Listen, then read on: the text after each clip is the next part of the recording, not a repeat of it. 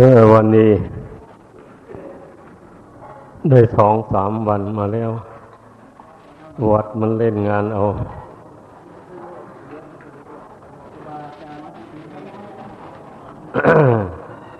วัดอันนี้วัดใหญ่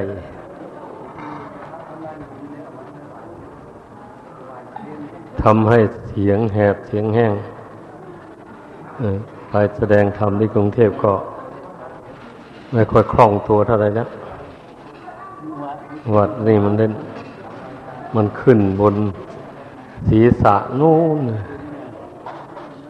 มันเล่นปวดศีรษะ เสียบแทงเอาเหมือนก็เอาเหล็กแหลมมาแทง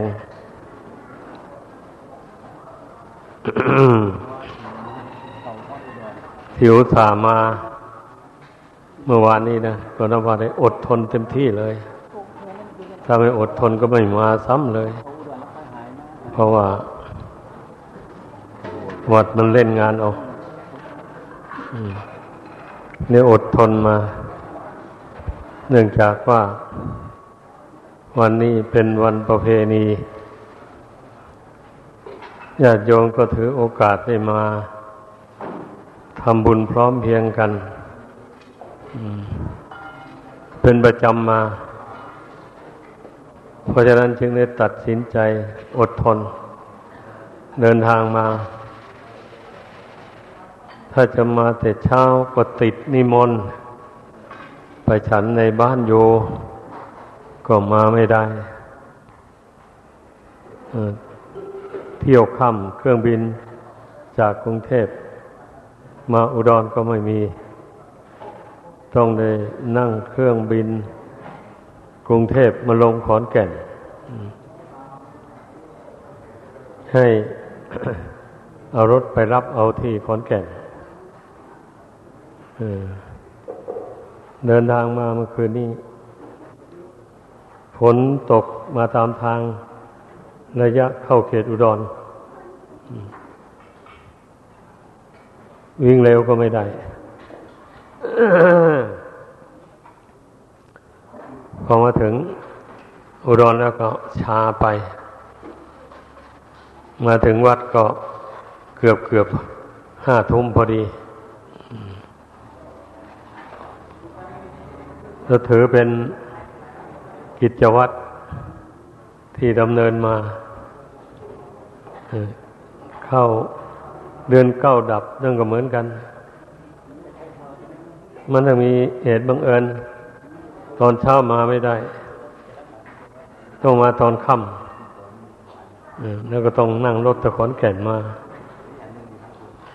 ตั้งสองสามชั่วโมงเอาถึงสลักกระพัดนี่ก็เหมือนกัน คิดว่าจะมาเครื่องบินตอนเช้า มันก็มาไม่ได้ ติดนิมนต์เมื่อวานนี้ก็มีผู้ไป เขาใช้สำนวนว่า ฉันมานี่มาจองหลวงปู่นะว่างั้นนะเอาแล้ววันนี้ว่าสำนวนใหม่แล้วงั้นแทนที่จะมานี่มนไม่เอา มาจอง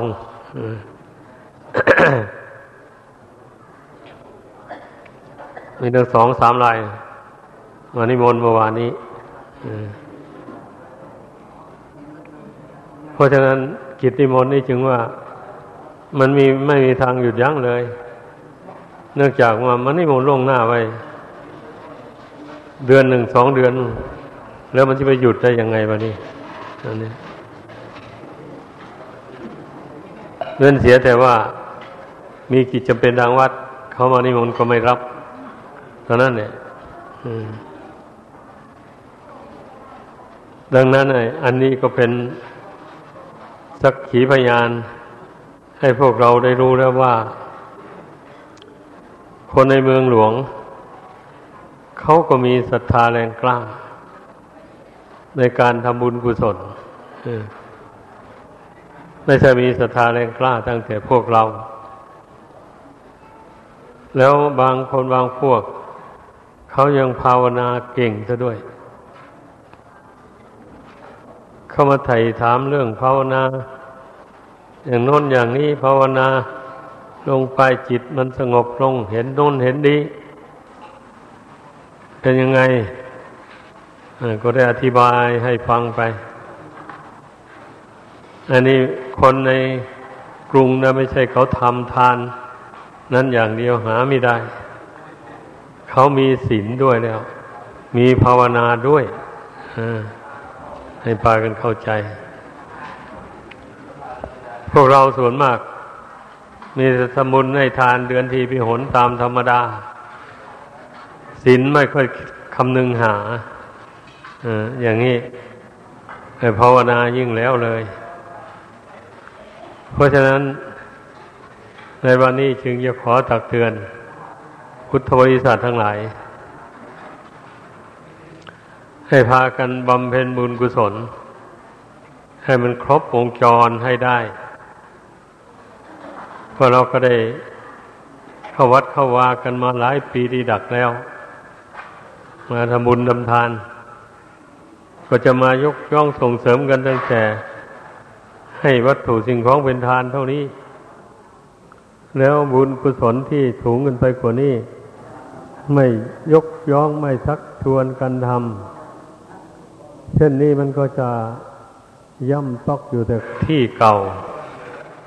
เหมือนอยังเดินทาง หรือเหมือนอยังขึ้นบันได ก็ไปเหยียบอยู่แต่ขั้นแรก เหยียบอยู่อย่างนั้น มันจะถึงบนเรือนได้ยังไงอะผู้ขึ้นบันไดเหยียบขั้นที่หนึ่งแล้วก็ต้องก้าวไปสู่ขั้นที่สองที่สามไปเป็นอย่างนี้ การปฏิบัติธรรมในพุทธศาสนานี่ ก็เป็นอย่างนั้นแหละคอยพากันเข้าใจ เพราะว่าข้อปฏิบัติ มันก็สูงขึ้นไปโดยลำดับ แล้วกิเลสที่เป็นเครื่องรบกวนจิตใจ ให้เป็นทุกข์เดือดร้อนนี่ มันก็มีเป็นขั้นหยาบ ขั้นกลางขั้นละเอียด ให้พากันพิสูจน์ดูให้ดีขั้นหยาบ ความโลภความโกรธความหลง อันนี้เป็นมูลเหตุให้คนทำบาป ไม่กลัวบาปเป็นเหตุให้ฆ่าสัตว์ลักทรัพย์ ประพฤติผิดในกาม กล่าวมุสาวาทดื่มสุราเมลัย กัญชายาผินเฮโรอีนนี่กิเลสสามกองที่มันอย่างหยาบนี่นะ มันเป็นเหตุให้คนทำบาป เพราะฉะนั้นให้พากันเข้าใจ อย่าพากันไปยินดีในบาปเพราะเรายินดีในบาปนั่นแหละ มาแต่ชาติก่อนหุนหลัง ก็จึงได้เที่ยวเกิดเที่ยวตาย อยู่ไม่รู้จักจบจักสิ้นเอา้า ไม่ได้ฝึกฝนอารมณ์จิตใจ ไม่ได้ภาวนาจิตใจไปผูกพันอยู่กับลูกกับหลานญาติมิตรกับเข่าของเงินทอง เอาตายลงแล้วก็ไปเป็นเปรตเฝ้านาเฝ้าสวนเฝ้าวะบ้านเฝ้าเงินเฝ้าทอง ลูกหลานญาติมิตรอยู่บ้างหลัง เอาทำบุญอุทิศถาญาติผู้วายชนไป อย่างนี้นะ อย่างที่เราทำกันวันนี้นะเจตนาก็หวังว่า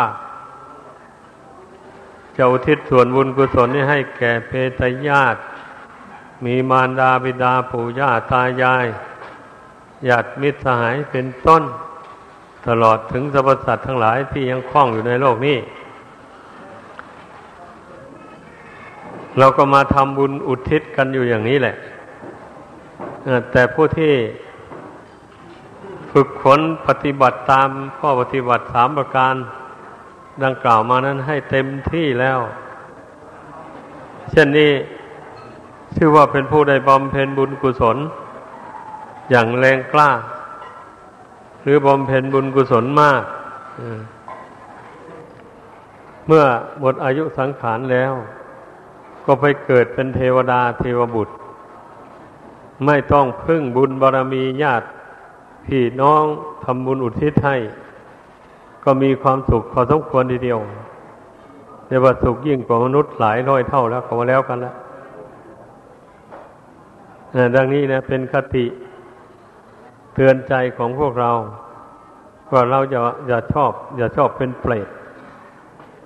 อย่าชอบให้ญาติพี่น้องผู้ยังมีชีวิตอยู่ทำบุญอุทิศให้ เรายังมีชีวิตอยู่นี่เราทำเอาเอง เราทำเอาเอาศีลเราก็รักษาเอา อย่างนี้นะฮะนอกจากให้ทานแล้วนะ ก็ชีวิตนี่มันก็กรู้กันแล้วว่า อยู่ไปมันก็ทุดโทรมไป แม้จะมีอาหารดีๆ มีผ้าหนุ่งสวยๆ งามๆ มีบ้านช่องโอโอโอถง อย่างไรก็ดี อันเป็นที่อาศัยเป็นที่อำนวยความสุขให้ ไอสถานที่เราเนี่ยมันก็โอถงอยู่จริงนะแต่เราอาศัยมันนานไปร่างกายนี่สิ มันทุดโทมไปเรื่อยๆนั่นแหละให้คิดดูให้ดี ไม่ใช่ว่ามันจะปัจจัยเหล่านั้น มันจะต่ออายุชีวิตของเราให้หนุ่มให้สาวอยู่เรื่อยไปไม่ให้แก่เจ็บตายให้ง่ายอย่างนี้ไม่ใช่นะ ขอให้คิดดูให้ดี อย่าพากันไปหลงไหล มีที่นอนอ่อนนุ่มนิ่ม มีพัดลมมีไฟฟ้ามีแอร์ สมัยใหม่มีรถยนต์ขี่มีเงินใช้แล้วอย่างนี้เข้าใจว่าตนมีความสุขมากแล้วไม่คิดถึงอนาคตแห่งชีวิต หรือไม่คิดถึงบาปคุณคุณโทษ คนมีทรัพย์มากมักจะใช้ทรัพย์ไปในทางที่เป็นบาปเป็นโทษ มีมากมายกายกองอ คนมีทรัพย์มากมักจะใช้จ่ายไปเล่นการพนันบ้าง เป็นคนเจ้าชู้หลายใจ เห็นหญิงใดชายเห็นหญิงใดชายใดสวยสวยงามงามแล้วก็เอาเงินไปหวานเอา อย่างนี้ แม้จะมีเงินเป็นหลายร้อยล้านมันก็หมดได้การบำเพ็ญตัวเป็นเรื่องเจ้าชู้อย่าว่าจะมีเงินหมื่นเงินแสนเท่านี้เลย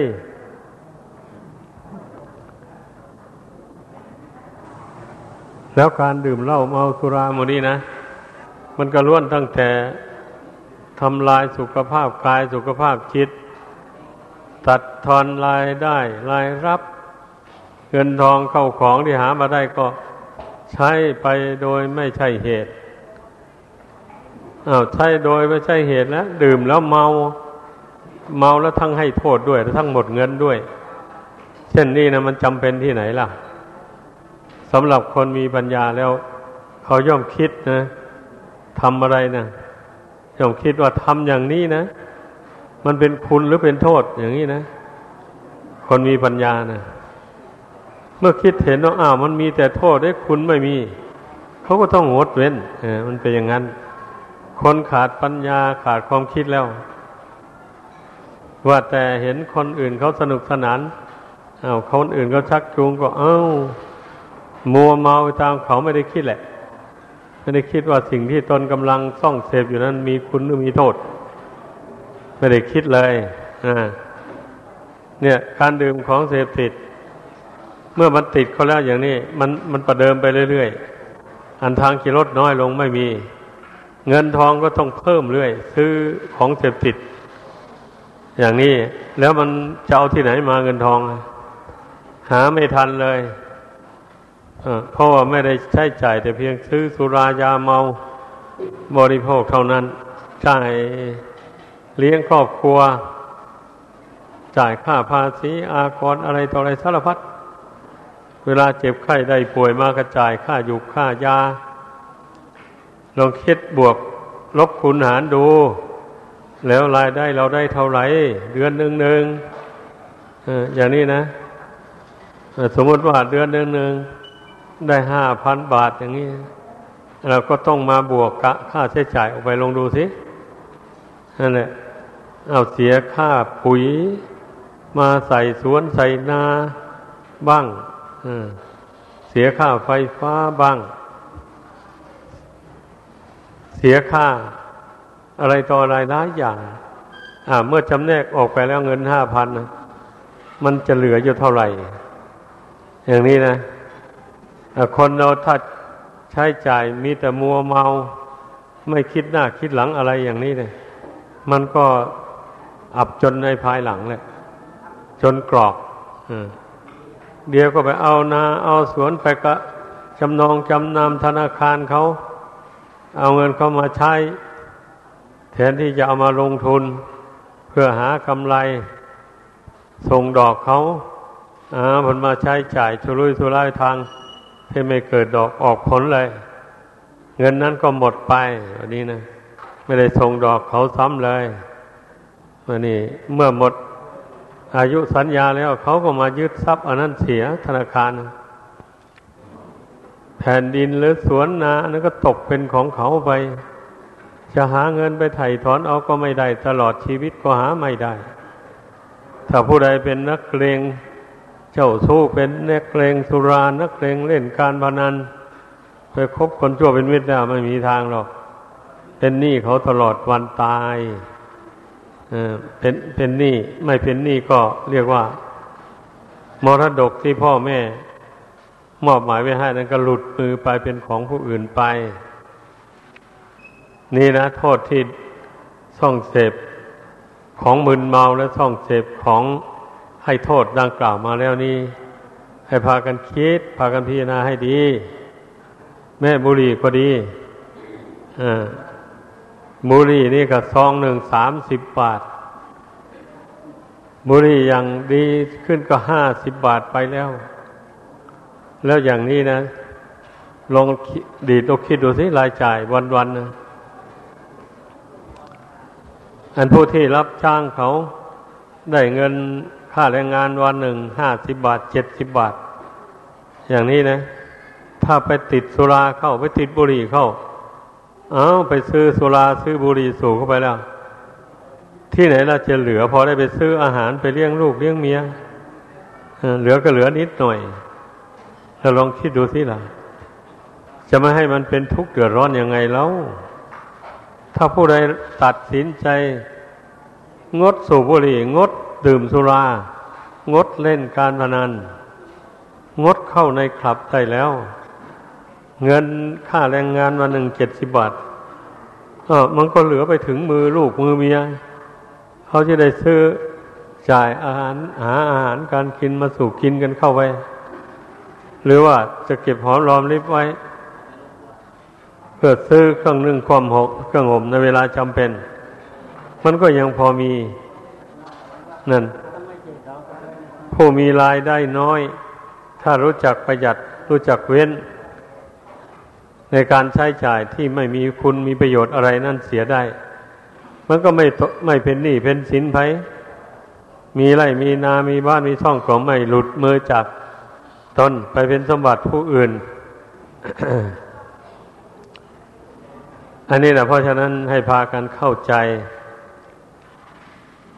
ในการที่เรามาทำบุญกันในวันนี้ เจตนาก็เพื่ออุทิศส่วนบุญกุศลนี่ให้แก่ผู้มีพระคุณทั้งหลาย หรือตลอดสรรพสัตว์โลกทั้งหลาย ที่ยังตกทุกข์ได้ยากอยู่ในวัฏสงสารนี้แล้วก็เป็นคติธรรมอันหนึ่งดังที่แนะนำมาแล้วนะ เป็นเครื่องเตือนตนอย่าเพียงแต่ว่า มาทำบุญอุทิศให้ ผู้วายชนไปอย่างเดียวเท่านั้นต้องนึกถึงตนว่าเรานะ อย่าไปปรารถนาที่จะให้เขาทำบุญอุทิศให้เท่านั้น เรายังมีชีวิตอยู่เราต้องสร้างคุณงามความดี สั่งสมบุญกุศลขึ้นให้เกิดมีขึ้นในใจของตนให้มากมากทีเดียวอย่าประมาทเพราะเมื่อเราตายไปแล้ว บางทีลูกหลานเขาไม่มีโอกาสจะทำบุญให้ เขาติดขัด เขาไม่มีเงินมีทองบ้าง เขาเจ็บป่วยอะไรต่ออะไรไปแล้ว เขาก็ไม่ได้ทำอุ่นดุดบุตรทิศไทยอย่างนี้นะเอเราก็ปากแห้งไปสิ ตายไปแล้ว ไม่มีจะกินแล้วเนี่ยต้องคิดให้ดี เพราะฉะนั้นเมื่อเรายังมีชีวิตอยู่เนี่ยมันต้องพยายาม สั่งสมบุญกุศลไป การภาวนาเนี่ย ได้ชื่อว่าเป็นการรวบรวม ซึ่งบุญกุศลคุณงามความดีทุกอย่างไว้ ไม่ให้เสื่อมสูญ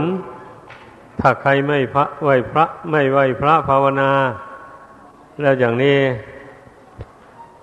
จิตใจก็เลื่อนลอย วุ่นวาย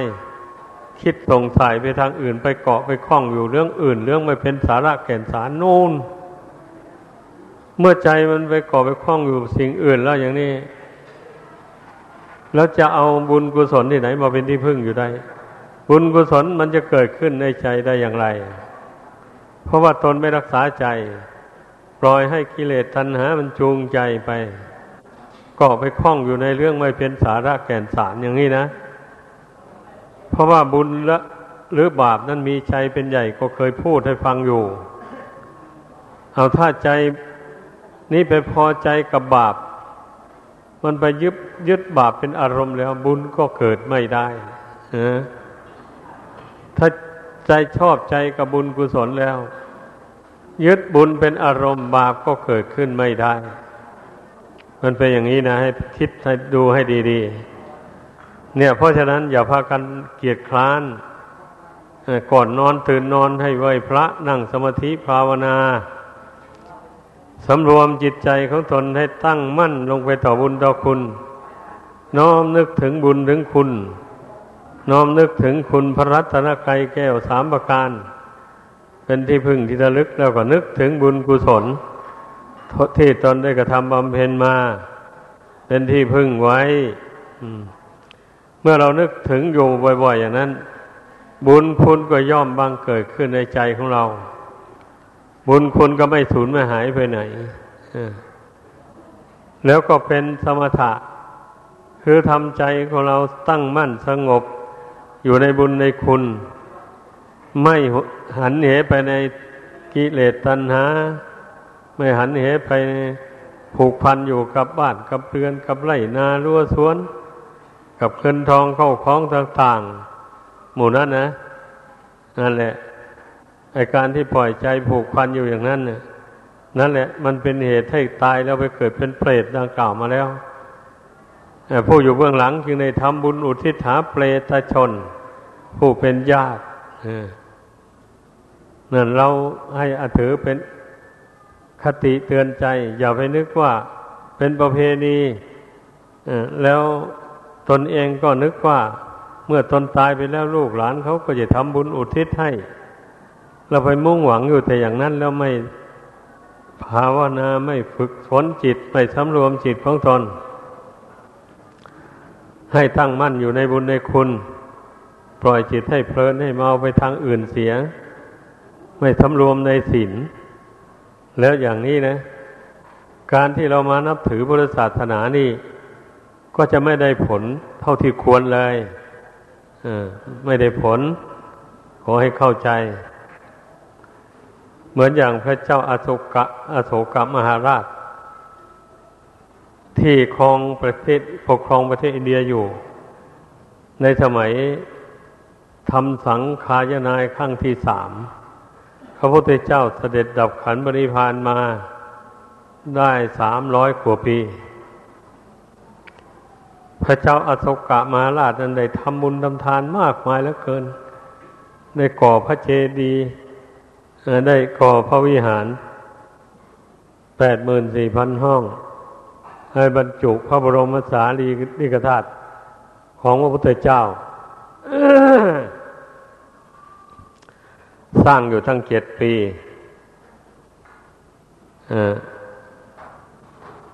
สร้างอยู่ทั้งเจ็ดปีจึงสำเร็จ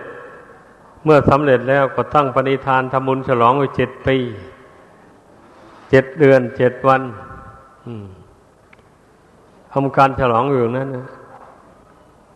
เมื่อเมื่อถึงได้เจ็ดวันแล้ววันนี้ น้ำมีซ้ำยังไม่จุใจ เอาสำลีชุบน้ำมันแล้วก็พันกายนี่ โดยรอบเลยประเดียว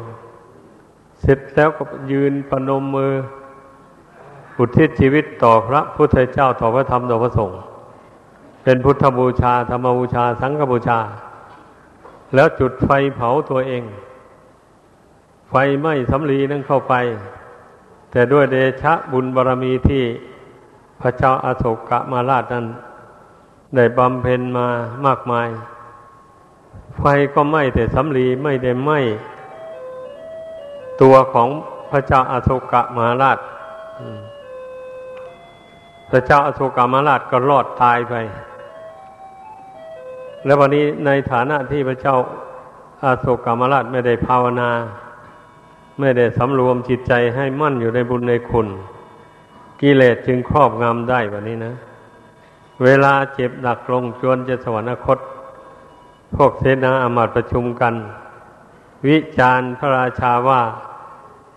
เป็นผู้สละ พระราชทรัพย์นี่ออกทำบุญในทานมากมายก่ายกอง พระราชทรัพย์ในพระราชวังนี่ล่อยหลอไปมากเลย ดังนั้นพระราชาพระองค์นี่ทำพระราชทรัพย์ของแผ่นดินให้สูญหายไปมากมาย เมื่อพระราชาได้ฟังอย่างนั้นก็น้อยอกน้อยใจเพราะทนเจ็บป่วยลงไป ชวนจะทิ้นชีวิตอยู่แล้วจะใช้อำนาจบาดใหญ่อะไรกับเทนาอมาตอันนั้นก็ไม่ได้ มีแต่น้อยเนื้อต่ำใจ โทมนัสขับแค้นใจ กับเสนาอามาตเท่านั้น แล้ววันนี้ตายลงวันนี้นะพอตายลงกรรมนั้นก็กรรมที่ไปโกรธไปไม่พอใจต่อเสนาอามาตนั้นนะบันดาลให้ไปเกิดเป็นงูเหลือม เอาหางเกี่ยวกิ่งไม้ เอาหัวมุดน้ำกินปลา เลี้ยงชีพอยู่อย่างนั้น ก็บุญยังหลายอยู่ พระราชโอรสพระราชธิดา สองพระองค์ได้ลาออกบวช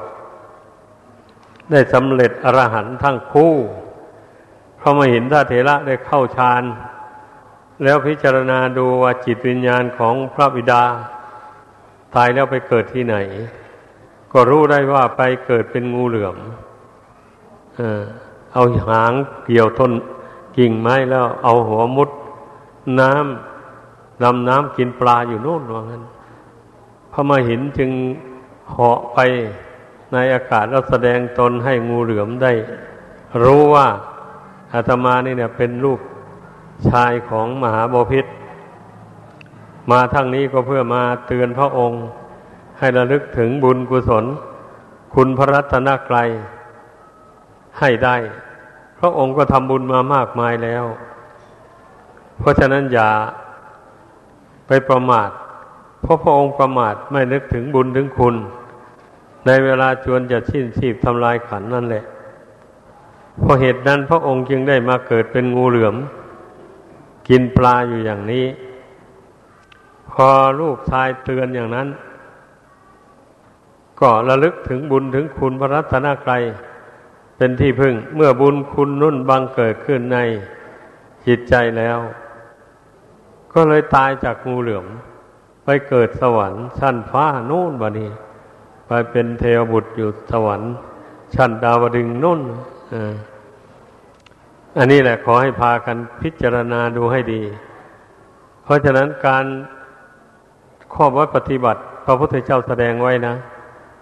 พระองค์แสดงไว้อย่างรอบครอบจริงๆแต่ถ้าจะพระองค์แสดงนะให้แต่คนจะให้ทานเฉยๆอย่างนี้ ไอ้ทานการกุศลเหล่านี้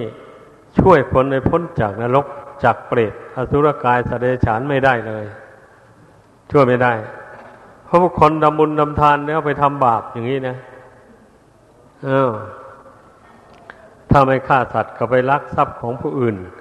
ถ้าไม่ลักทรัพย์ก็ไปเล่นสู้จากเมียจากผัวถ้าไม่เล่นชู้จากเมิจฉาพวกก็ไปพูดปดพูดโกหกพกลม ให้ผู้อื่นเดือดร้อนเพราะปากของตัวเองหรือมิฉะนั้นไม่พูดพดก็ไปดื่มสุรา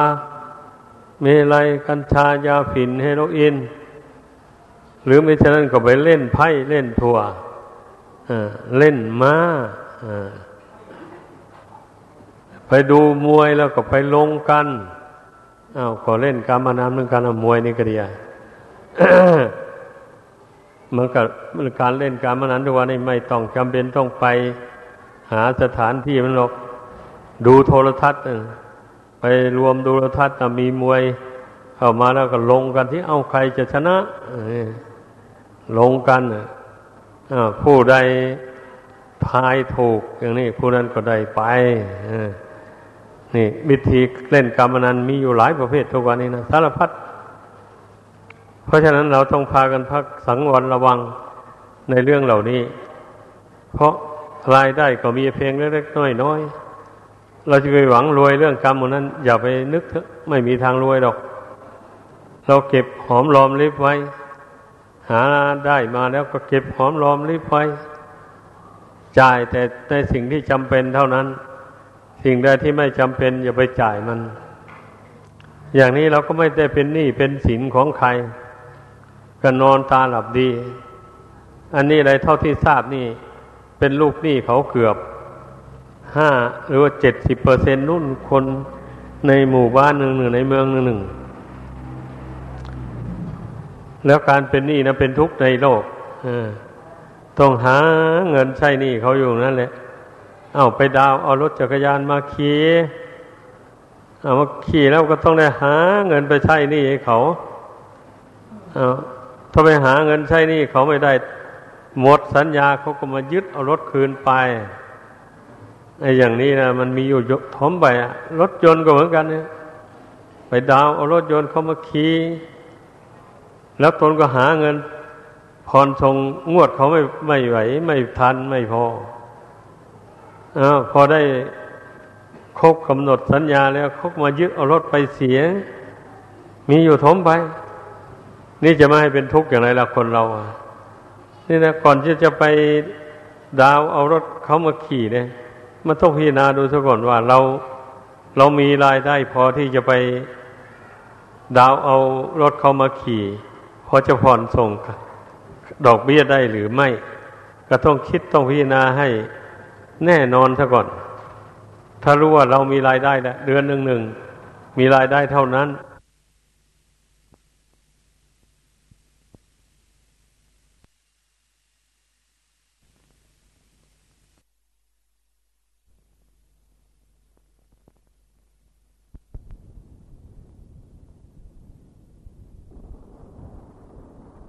ทุกคน ต้องการความสุข เกลียดต่อความทุกข์ ให้พิจารณาดู ชีวิตนี่มันมีทั้งสุข มีทั้งทุกข์แล้ววันนี้ เราจะไปแยกความทุกข์ออกจากความสุขได้อย่างไร เดี๋ยวก็เป็นทุกข์เดี๋ยวก็เป็นสุข เพราะร่างกายนี่มันไม่เที่ยงแท้แน่นอน มันแปรปรวนอยู่อย่างนั้น ดังนั้นแหละให้พึ่งพากันเข้าใจ เราปฏิบัติธรรมขั้นสูงขึ้นไป ก็ต้องกำหนดรู้เท่าทั้งสองอย่าง ความสุขเกิดขึ้นก็ไม่ติดอยู่ในความสุขนั้น ความทุกข์เกิดขึ้นก็ไม่วันไหว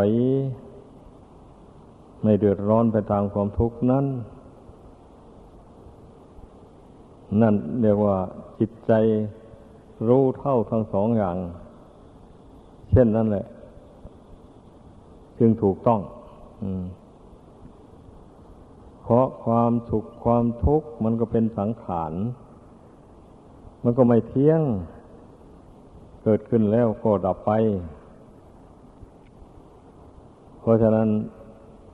พระพุทธเจ้าจึงทรงสอนไม่ให้ยึดถือ ไม่ให้วันไหว เราต้องให้เข้าใจอย่างนี้ การภาวนาก็ลองสังเกตดูให้ดี คนเราเนี่ย จิตใจวันไหวอยู่ด้วยสุขด้วยทุกข์นี่แหละ ไม่ใช่อื่นไกลอะไร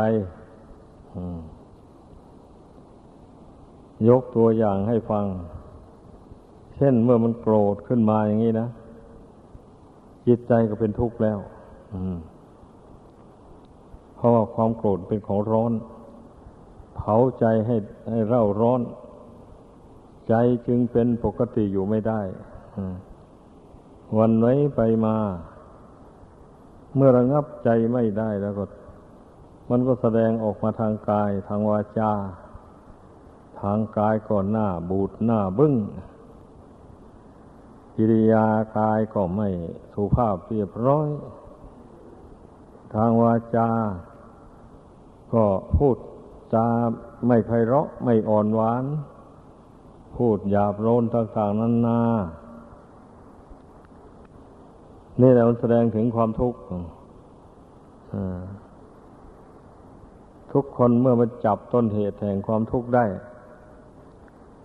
ละเหตุแห่งความทุกข์อันนั้นเสียได้แล้ว ทุกดังกล่าวมานี้มันก็ดับไป จากจิตใจ หมายความว่าละความโกรธได้เสีย เช่นนี้นะ ความทุกข์ใจมันก็ระงับไปนั่นแหละเมื่อใครเบื่อหน่ายต่อความทุกข์อย่าไปโกรธภาวนาทำใจตั้งมั่นแล้วสอนใจของตนด้วยปัญญา สอนให้มันเบื่อมันหน่าย มันเห็นโทษแห่งความโกรธ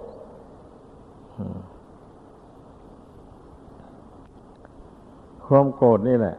รู้มันจะเป็นอาหารของจิตใจประจำวันนะลองสังเกตดู เมื่อเกิดทำอะไรมามันผิดหวังบ่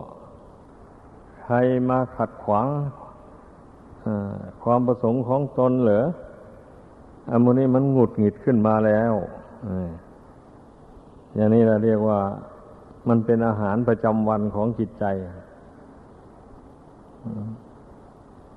บัดนี้ผู้ปฏิบัติธรรม ผู้ภาวนา ก็พยายามสอนใจของตนด้วยปัญญา อย่าให้มันไปตามอำนาจแห่งความโกรธ ความไม่พอใจต่าง ๆ อย่าให้มันเกิดขึ้นในใจ เรื่องอย่างนี้เนี่ยถ้าหากว่าตนไม่เห็นโทษของกิเลสเหล่านั้นก่อนแล้ว มันก็ไม่ละไม่ถอนมันก็รู้อำนาจแก่กิเลสเหล่านั้นแหละ เมื่อมันมันเรื่องที่ไม่ดีกระทบกระทั่งมา มันก็วันไหวไปตามหงุดหงิดไปตามอยู่อย่างนั้นแหละ เพราะไม่คิดว่าจะละมันไม่เบื่อมันไม่นายมัน ด้วยปัญญาหมายความว่า ผู้นั้นเลี้ยงกิเลสไว้เมื่อเวลามันไม่มีเหตุมากระทบ มันก็นอนเนื่องอยู่ในใจ นั่นแหละ ใจก็สบายก็ถือว่าตนนั้นมีความสบายแล้ว เย็นอกเย็นใจอยู่ นั่นแหละ เมื่อเวลามีเหตุมากระทบกระทั่งเข้าไปแล้วนั่นสิ มันก็รู้ได้เลยว่า จิตใจสบายจริงหรือ เมื่อมันหวนไหวไปตามเรื่องกระทบกระทั่งต่างนั้น มันก็กจัดว่าไม่สบายแล้วใจก็เรียกว่าใจเป็นทุกข์กับอารมณ์นั้นๆมันเป็นอย่างนั้น ถ้าใจไม่หวั่นไหวไปตาม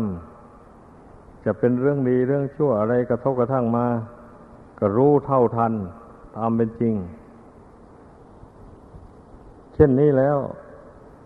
ความทุกข์ทางใจก็ไม่มี แล้วเรื่องดีเรื่องชั่วต่างๆมันจรมาแต่ภายนอกมันก็ดับไป เมื่อใจไม่ยึดไม่ถือเอาไว้แล้ว มันก็ไม่มี มันก็ดับไปอั อันที่มันไม่ดับนั้นเพราะใจยึดถือเอาไว้เป็นสัญญาอารมณ์ วิตกวิจารอยู่อย่างนั้นแหละเมื่อใจยึดเอาไว้แล้วเช่นนี้แหละจึงว่าอะไรอะไรมันก็มาลงที่จิตดวงเดียวนี่เองนะทุกคนได้เข้าใจแต่จิตดวงนี้แหละ ถ้าหากว่าเราไม่ฝึก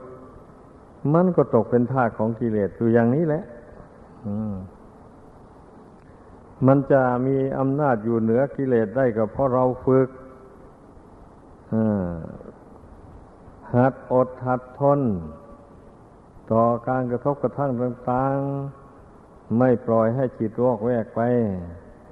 ตามอารมณ์ที่มากระทบกระทั่ง นี่เรียกว่าหัดที่นะผู้ไม่ฝึกไม่หัดก็หมายความว่า เรื่องใดกระทบกระทั่งเข้ามาแล้วก็วันไหวไปตามตื่นเต้นไปตาม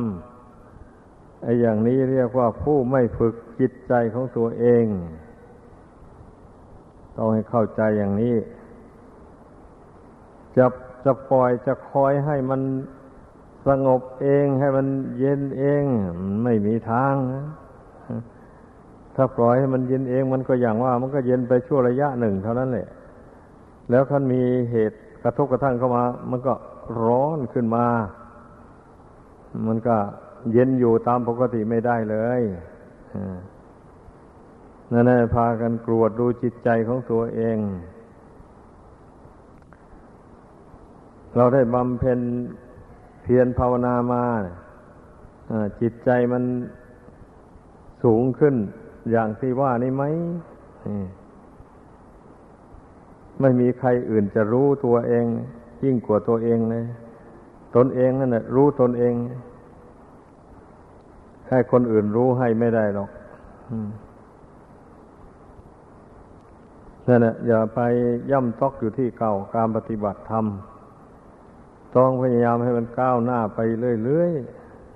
ๆเมื่อใจมันตั้งมั่นเป็นสมาธิอยู่แล้วอย่างนี้นะ มีเหตุอะไรมากระทบกระทั่งเข้ามัน มันก็กำหนดพิจารณาเหตุนั้น ๆ ได้ตามเป็นจริงเลย เพราะใจตั้งมั่นไม่หวั่นไหวกับเรื่องที่กระทบกระทั่งมา มันจึงรู้แจ้งในเรื่องนั้นตามเป็นจริงได้ แล้วก็ละได้ปล่อยวางได้เพราะฉะนั้นเรื่องสมาธินี่นะมันก็ต้องมีอยู่ตลอดเวลาเลย ให้เข้าใจ มีสติประคองจิตให้เป็นปกติอยู่เรื่อยไปอย่างนั้นแหละ ยืนเดินนั่งนอนกินดื่มพูดจาทำการงานอะไรต่ออะไรอยู่ ก็ มองเห็นจิต ตัวเองในผลปกติอยู่เป็นปกติ ปกติรู้ปกติเห็น เห็นทุกสิ่งทุกอย่างมีความเกิดขึ้นแล้วมันดับไป ไม่คงที่ มีแต่พระนิพพานเท่านั้นไม่มีเกิดไม่มีดับนอกนั้นแล้วมีเกิดมีดับทั้งนั้นเลยแต่ผู้ที่ทำใจได้ทำใจให้สงบละเอียดปันนีตจนได้บรรลุฌานสมาบัติ เช่นนี้แล้วจิตสงบอยู่ได้นาน อันนี้สงแห่งความสงบอันนี้ เมื่อตายแล้วก็ไปเกิดเป็นพรหมอยู่ในพรหมโลกอายุยืนตั้งเป็นกับเป็นกันนู่นนะอายุพรหมนี่นะ ท่านมีฌานสมาบัติอะไรเป็นอาหาร พรหมไม่มีไม่มีอย่างอื่นเป็นอาหาร เพราะรูปกายของพรหมนี่ละเอียดมาก ดังนั้นจึงไม่จำเป็นต้องมีอาหารอันอื่นมาหล่อเลี้ยงอาหารหยาบๆไม่ไม่ถูกต้องเมื่อพรหมนั่นอยู่ด้วยปีติ ในธรรม อันเกิดจากความสงบนั้น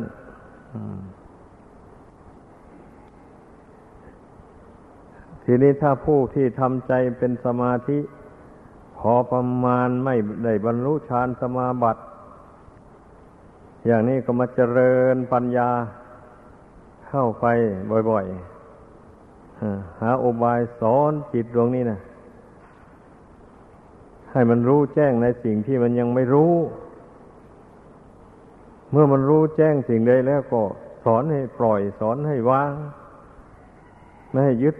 ถือในสิ่งที่รู้นั้นไว้ ความจริงแล้ว พระพุทธเจ้าทรงสอน ให้พิจารณาเนี่ยหมายความว่า ให้พิจารณาเห็นแจ้งแล้วปล่อยวางไม่ไม่ใช่สอนให้ยึดถือเอาไว้ ความรู้ความเห็นต่างๆนานาหมดนั้นก็เหมือนกันนะเมื่อรู้เรื่องนี้ตามเป็นจริงแล้วก็ ปล่อยวาง ปล่อยวางแล้วความรู้ความเห็นเหล่านั้นมันก็ดับไป ก็ยังเหลือแต่ความรู้จริง อยู่ในจิตดวงเดียวนั่นแหละขอให้พากันเข้าใจให้ดี หรือมันเกิดปีติขึ้นหมู่นี้นะแล้วก็พิจารณาว่าปีติก็ไม่เที่ยง มันเกิดขึ้น ชั่วขณะหนึ่งแล้วมันก็ดับไป เมื่อรู้ความจริงของปีติอย่างนี้แล้วจิตใจก็ไม่ยึดไม่ถือปีตินั่นกำหนดรู้เท่ามันอยู่อย่างนั้นไป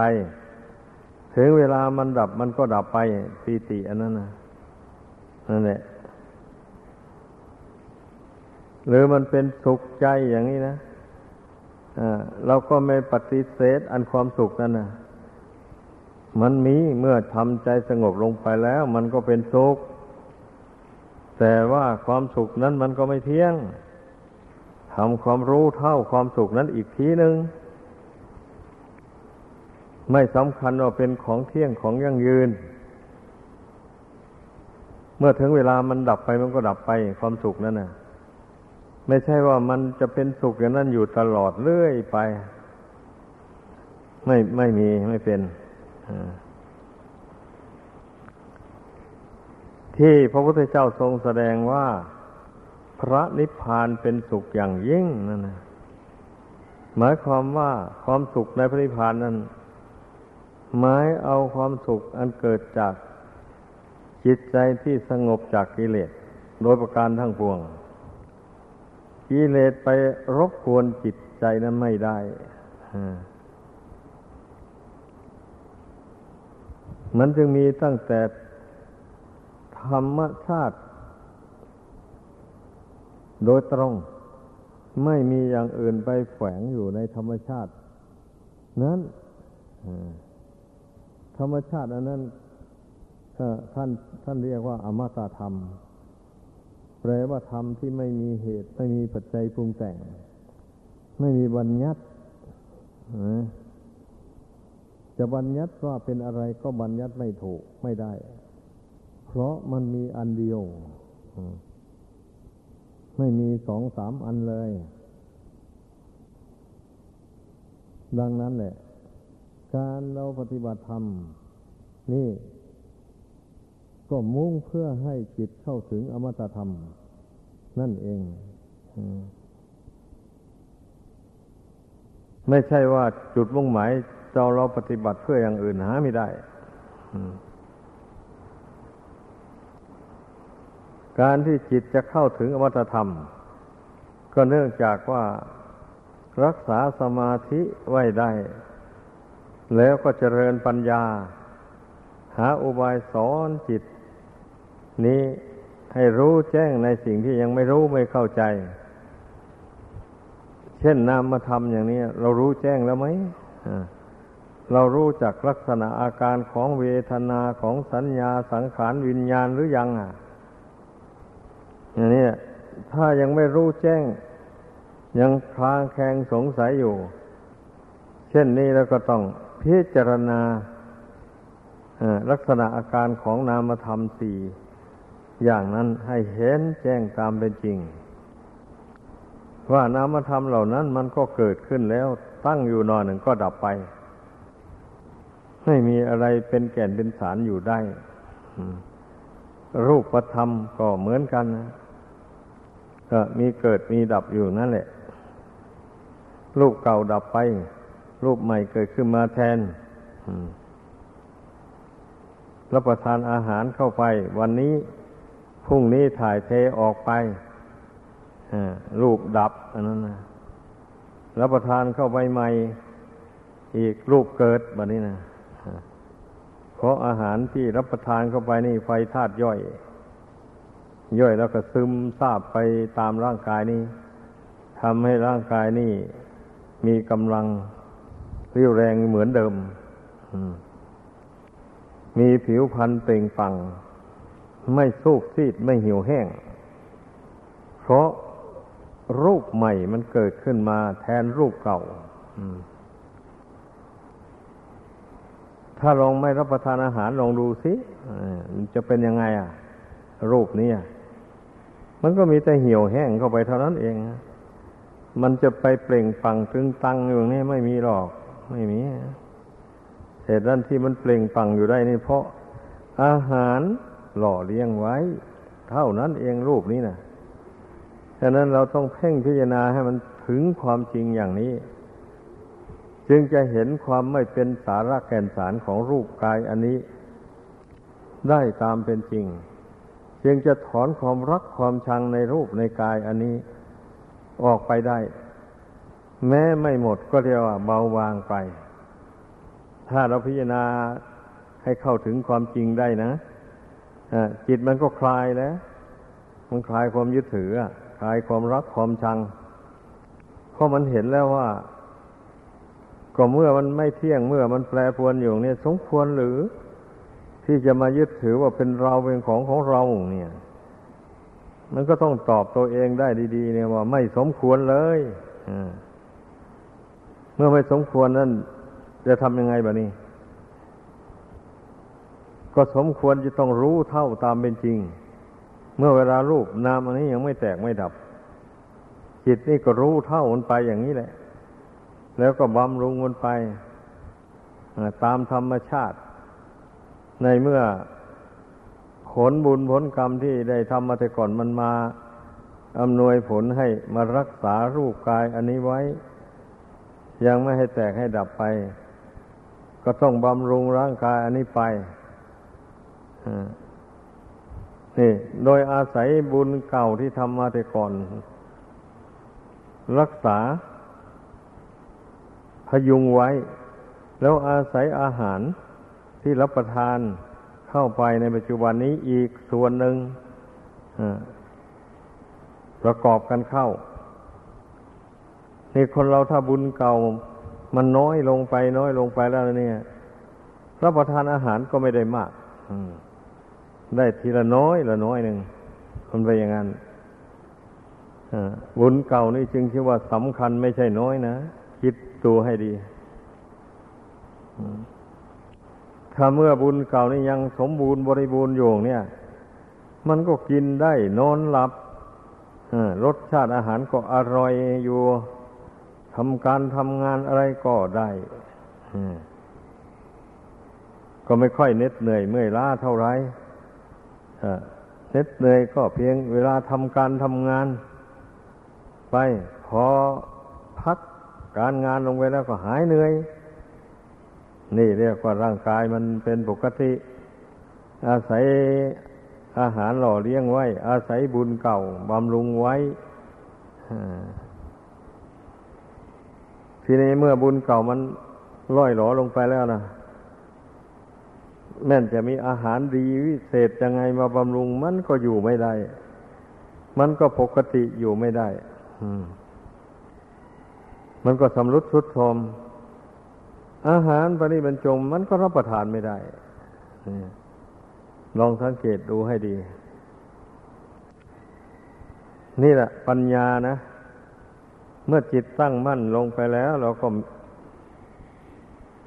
จับเรื่องใดที่เรายังไม่รู้แจ้งเอาเรื่องนั้นมาพิจารณาลงไป แยบคายไปให้มันเห็นเหตุผลในเรื่องนั้นโดยแจ่มแจ้ง เช่นนี้แล้วมันก็จะมองเห็นว่าร่างกายนี้ไม่มีสาระแก่นสารอะไรเลยจึงไม่ควรยึดถือว่าเป็นเราเป็นของของเรา เพียงเราอาศัยมันเพื่อบำเพ็ญ กุศลให้เจริญยิ่งยิ่งขึ้นไปเท่านั้นเองไม่ใช่เราอาศัยร่างกายอันนี้อยู่เพื่ออะไรถ้าผู้ครองเรือน ก็จะเข้าใจไปว่าอาศัยร่างกายอันนี้อยู่เพื่อความสนุกสนานในกามคุณเพื่อความสนุกสนานในรูปในเสียงในกลิ่นในรสในเครื่องสัมผัส ต่างๆนานาที่โลกเขาสมมติว่าสวยๆ งามๆถ้าถ้าผู้ครองเรือนมีภาวนา แล้วได้หยิบยกเอารูปเสียงกลิ่นรสเครื่องสัมผัสมาพิจารณาให้ถี่ถ้วนลงไป เช่นนี้มันก็มองเห็นแล้วว่าไม่มีสาระแก่นสารอะไรเลย มันจะคลายความหลงความเมาในรูปเป็นต้นเหล่านั้นลงได้ แม้ร่างกายนี่ก็เหมือนกันเนี่ยจะเป็นนักบวชก็ตามเป็นกระหัดก็ตาม มันก็ประกอบด้วยเหตุปัจจัยอันเดียวกันนั่นแหละ มันจะแตกต่างอะไรกันเล่า อาศัยบุญเก่าที่ทำมาแต่ก่อนนั่นแหละมาสนุกบำรุงไว้